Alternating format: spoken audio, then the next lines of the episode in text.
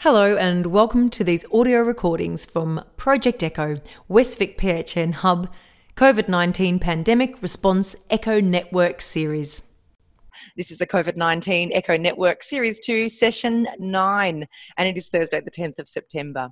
Good morning, thank you for joining us as we continue our conversations for our mini series titled Housing, Crowding and Caring Part 3. And today we'll be talking about the regional roadmap to reopening. Um, by now, I imagine we've all been involved in debates about the highlighted public health strategies of controlled suppression and uh, elimination. And we've witnessed the consequences in Victoria of a health system and contact tracing system, uh, contact tracing system overwhelmed by this infection, resulting in uncontrolled infections in RACs and unacceptable levels of community transmission. Now, faced with prolonged lockdown and a slow stepped return to what is being dubbed the COVID normal, we no doubt have many questions about what it means to adapt as healthcare workers in primary care, um, both in regards to service provision, interim advice provision, and also as business holders. So, with our roadmap in hand as we gaze down the country road in regional Victoria, we'll be asking the following questions this morning Where are we?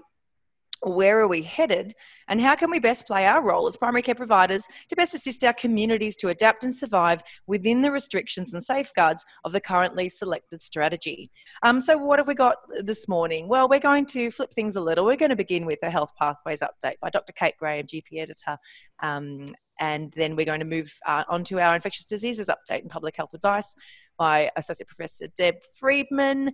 Um, we'll be talking about the, uh, the roadmap. We'll talk a little bit about this Geelong corridor and surrounds with and Colac. Thinking about, I guess, the questions I've put to Deb as uh, trigger points, public health advice um, that might influence reopening considerations. Uh, and um, a reflection on what's the role of primary care. We'll hear from Raquel Cowan about what's happening in Ballarat and potentially where Ballarat might focus their attention at this time in regards to prevention.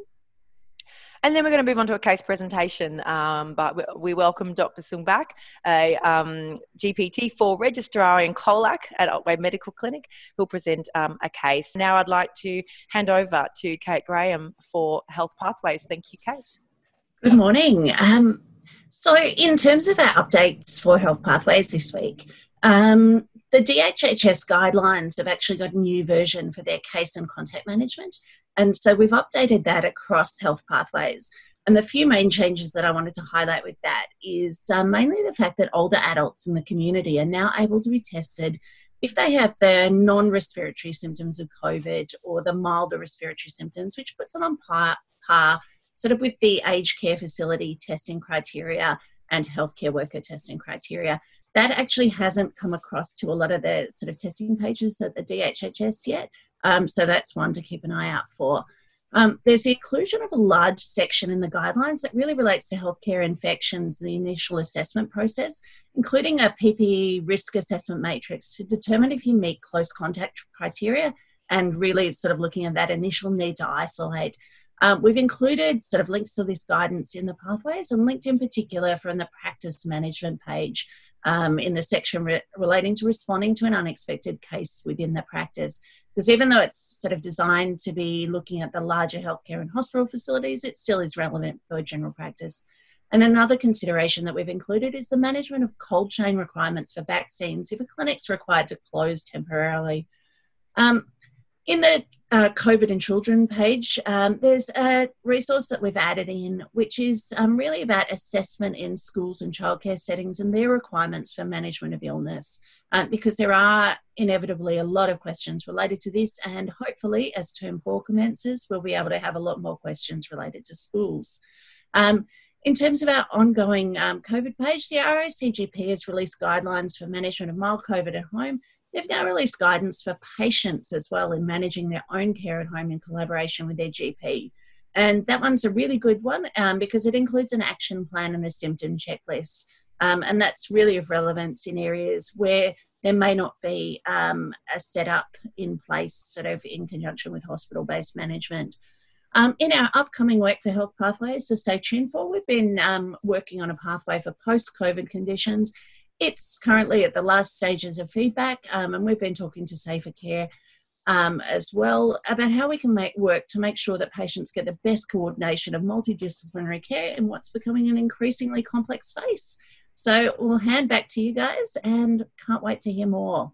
That's great. Thank you very much, Kate. Okay, over to you now, Deb. Thanks for kicking off the infectious diseases update. Thanks very much, Bianca. Good morning, everybody. So, September the 10th, where are we now? So, the total number of cases in the state is nearly 20,000. That's a really big number. If we compare to where we were months ago, it sort of seems unimaginable in some ways.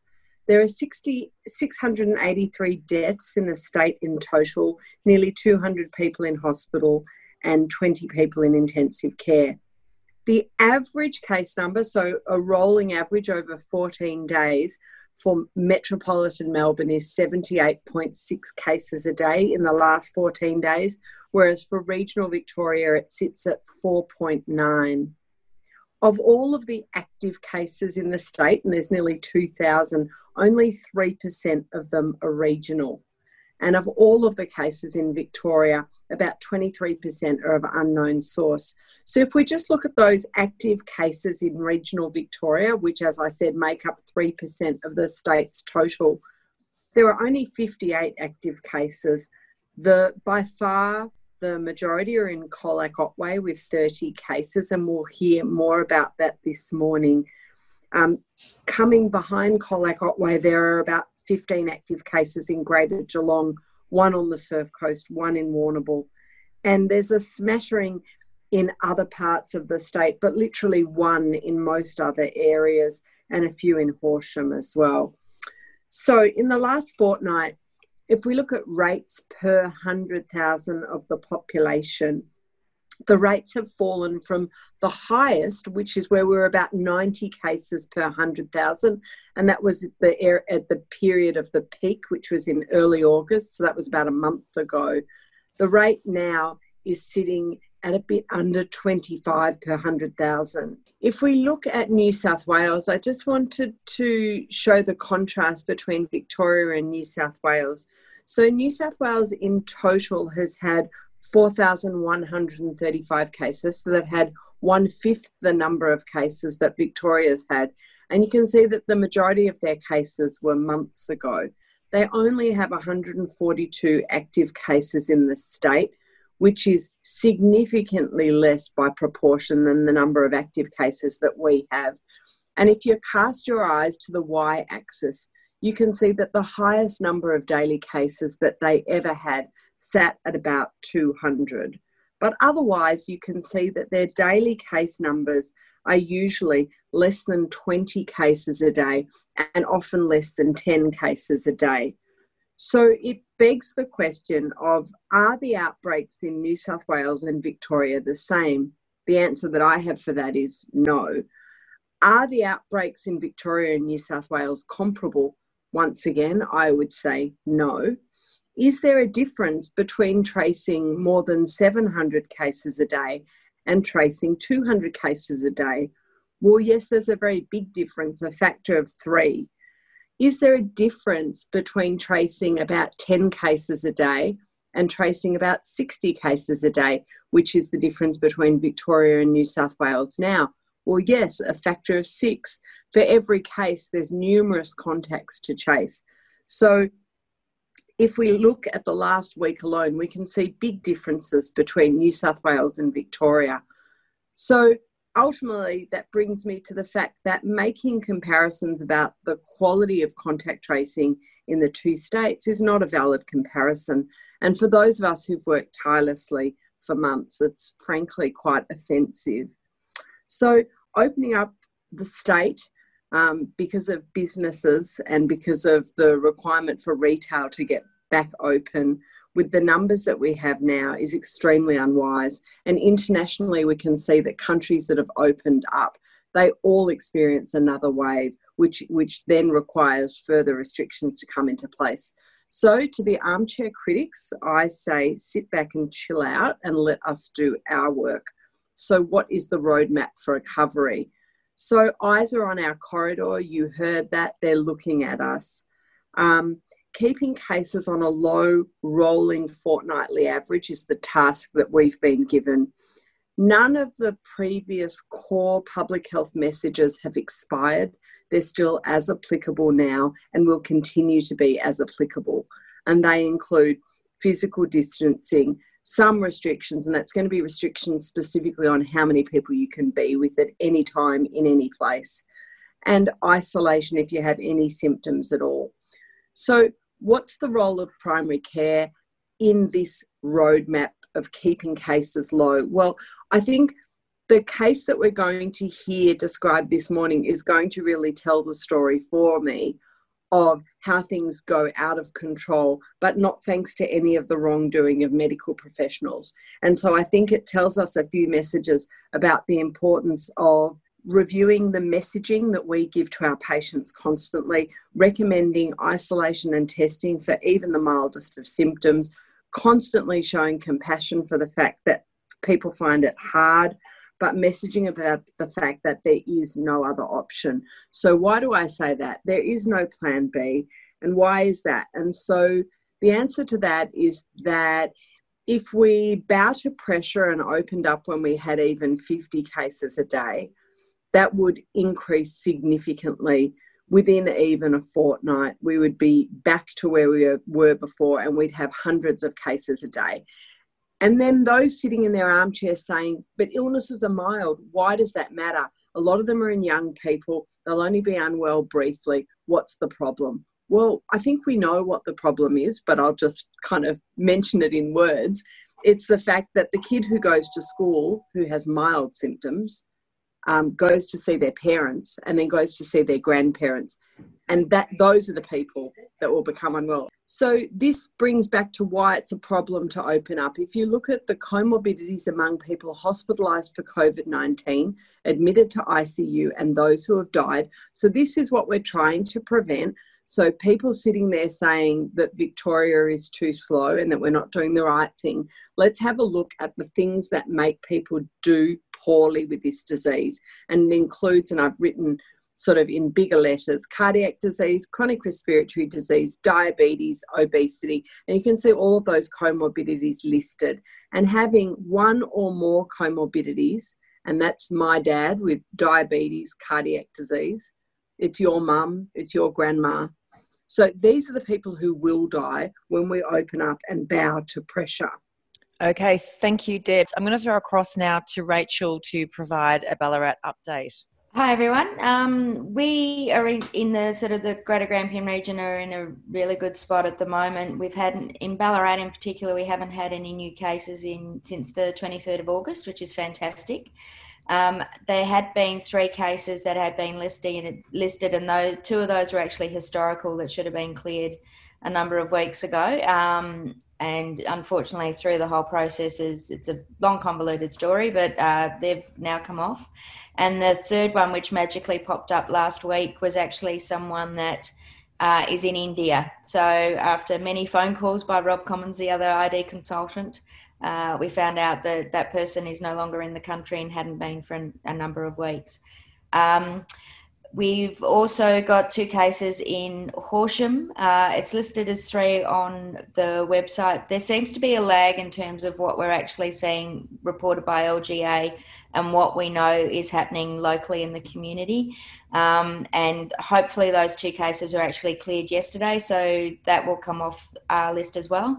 We're currently involved in an outbreak, uh, sort of in conjunction with the Melbourne um, team, contact tracing team of a cluster associated with a funeral uh, as well. And that patient, or that person was actually uh, under our um, jurisdiction because they'd been isolating uh, locally away from their family in Melbourne. Um, there's two that we're involved in in Moorabool and seven on the list as well. And so Moorabool's a little bit interesting because it's on that border of uh, Melton.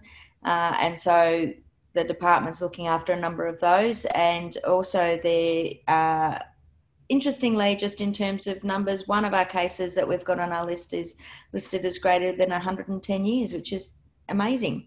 Um, as far as prevention is concerned, it's exactly to say exactly what um, Deb's saying. It's about sort of getting the messages out there as far as prevention, um, testing. It's the same messages that we're going, and I know it seems to be ad hoc, uh, not uh, sort of going on and on and on about the same message. But the message, there is no simpler message than the one that we're already promoting, and and I think for you guys, it's all about sort of it's vigilance in the face of been doing this for a long time uh, and it's incredibly hard uh, as well. Um, from a local perspective, as far as sort of ongoing management, the contact tracing team now that in Ballarat, now that we've actually gained our breath, is looking at expanding our services in terms of us being the coordinating centre, but providing training and linking people in from the remote uh, regional areas to be able to um, help us with local contact tracing because there's nothing quite like being right in the area to be able to locally contact trace. And so having that ability uh, is what we're focusing on at the moment. So I think, uh, and the testing clinics are all still the same. So BHS um, is in Sebastopol, UFS, and Ballarat Community Health. And thank you to the GPs that have stepped up and, and have been coordinating that and, and, and working with that. It's been amazing in the community. So um, I think I'll leave it there. Thank you. Thank you, Raquel. I've got a few questions coming through the chat, which I'm going to th- shoot through to you. Um, by either of you, but um, I'll, I'll, I'll put this to Deb. So, firstly, the capacity of GPs to contact trace is it appropriate, and if so, you know, could GPs help? Could they be better resourced to assist with contact tracing? Um, in, in many parts of regional Victoria right now, GPs are playing a major role in contact tracing. So in Shepparton, in Albury Wodonga, in um, Bendigo, there's lots of there's lots of different hands being put into contact tracing. Um, so it's not that GPs don't have a role; they they actually can play a big role. I guess it was just that speaking locally and also for Ballarat, our teams were stood up being hospital based. That doesn't mean that GPs aren't important, and a lot of the intel that we get is from GPs. But I guess the team was set up kind of from the hospital point of view. But I think GPs play an important role, and certainly in smaller regional areas, that's where a lot of our information has come from, and a lot of the on the ground work in smaller places has been done by GPs, and that includes places like Kyneton, um, Gisborne, Baw Mansfield, the GPs have done an amazing job. I think in Geelong, just because we're so well resourced, and also Ballarat, we've probably had a bigger role from the hospital perspective. That, but that's not to underplay the role of GPs. It's just I think probably the way that it's been set up, we've been kind of doing most of it, but that doesn't mean that the GPs don't have a role. Right. So if um, from um, if in we could consider Geelong and Otway in the Melbourne bubble, then the rest of the Victoria has a rolling average of way less than five, and potentially could open up. What are your thoughts? Yeah. So the regional Victorian rolling average is very positive. So even though we've got thirty active cases in Colac Otway, the daily case numbers are low. So and and what we're going to see now just kind of nostradamus but it's not really nostradamus this is the way the outbreak plays out. We're going to get some day 11 test results um, so we had some the other day which increased the total by five. We'll have a few more trickling in every day this week which is going to increase the total i suspect and then it will stop and then it will peter out. So um, we're going to see a little bit more but those numbers daily are fairly low so the answer to what Anna Glue said, she's correct. The rolling average is very much in our favour. And in fact, it will be even lower than that once we resolve the Colac outbreak. There are no other large outbreaks in all of regional Victoria right now. There's smatterings of cases as a lot of outbreaks die down. So getting to sort of the 14 day part of a lot of these outbreaks, but there's not any new large outbreaks. Now, I say this should really be knocking on wood because just as you say that someone in a meatworks, you know, something could start up there, but we hope not.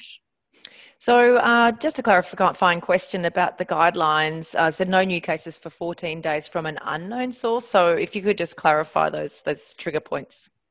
Yeah, that's a that that's probably the one that I'm most concerned about in terms of all of those trigger points. That means that even a single case where we didn't know where they got it from could be could put us, you know, in the in the bad spotlight, if you like, because they're watching us. So that's really problematic for us. I guess the problem is, and one of the things that's not clear when this sort of roadmap came out is at which point do you call that case a mystery case? So on day one, it could be a mystery case. But what we found with some of our mystery cases is that we finally find the link five days later or seven days later when we figure out a link to a gang that they hung out with or something else. So I guess that's the, the challenging bit for us is the timing at which you declare it an unlinked case. So we're hoping that we get a small amount of grace period because the reality is on the day that a case comes up, we can't often ascertain what it's connected to. So I guess I would share the concern of others about that specific metric, and we hope that there'll be a few days grace from the time of notification of a case to the time to have to declare whether or not it's a linked or an unlinked case. So that concludes the panel presentation for this session. This series was brought to you by the West Vic PHN.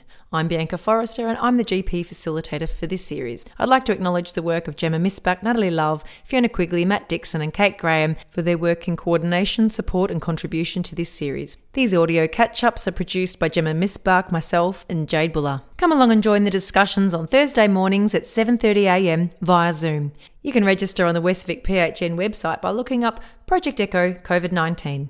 All sessions are RACGP and ACRRM accredited as a time based activity, and CPD certificates are available for non GP participants.